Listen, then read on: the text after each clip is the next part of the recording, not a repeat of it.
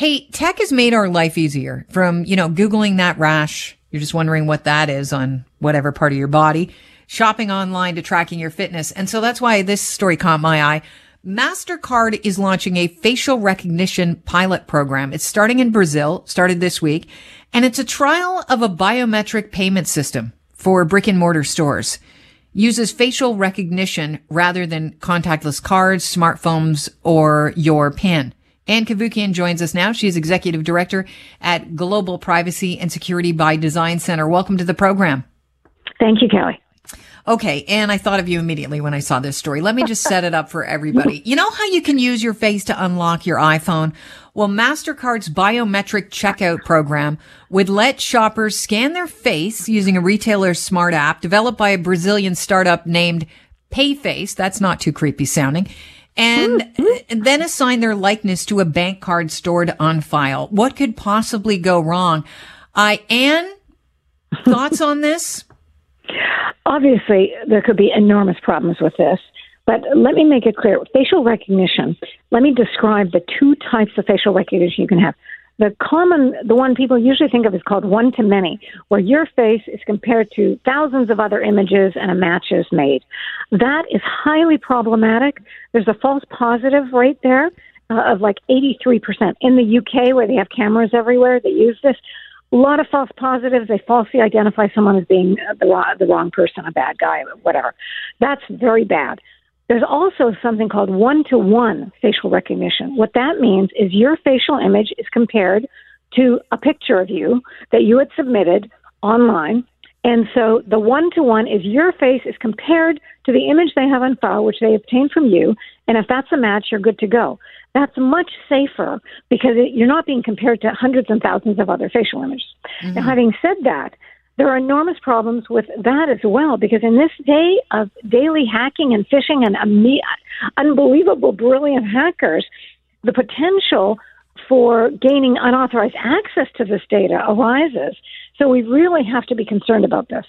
Yeah. MasterCard's cyber and intelligence president said, quote, when the pandemic happened, we saw that everyone went digital and consumers embraced new technologies. Consumers actually all over the world asked us for shopping for this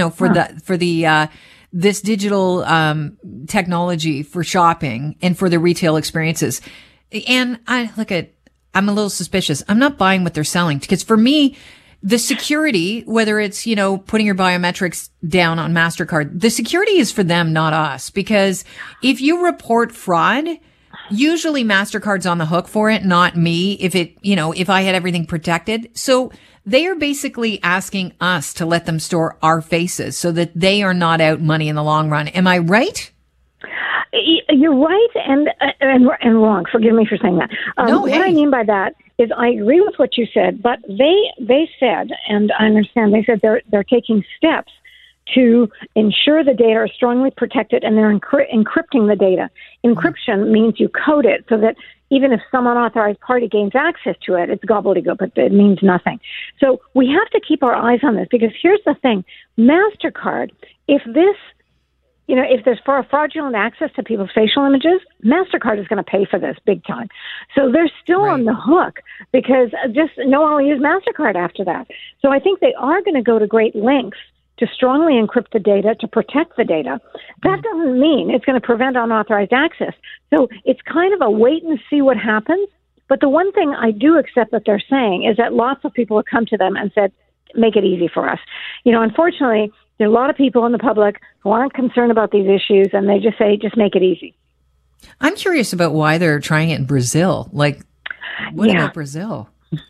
That's a good point. For whatever reason, their partner is there, PayFace, is located there.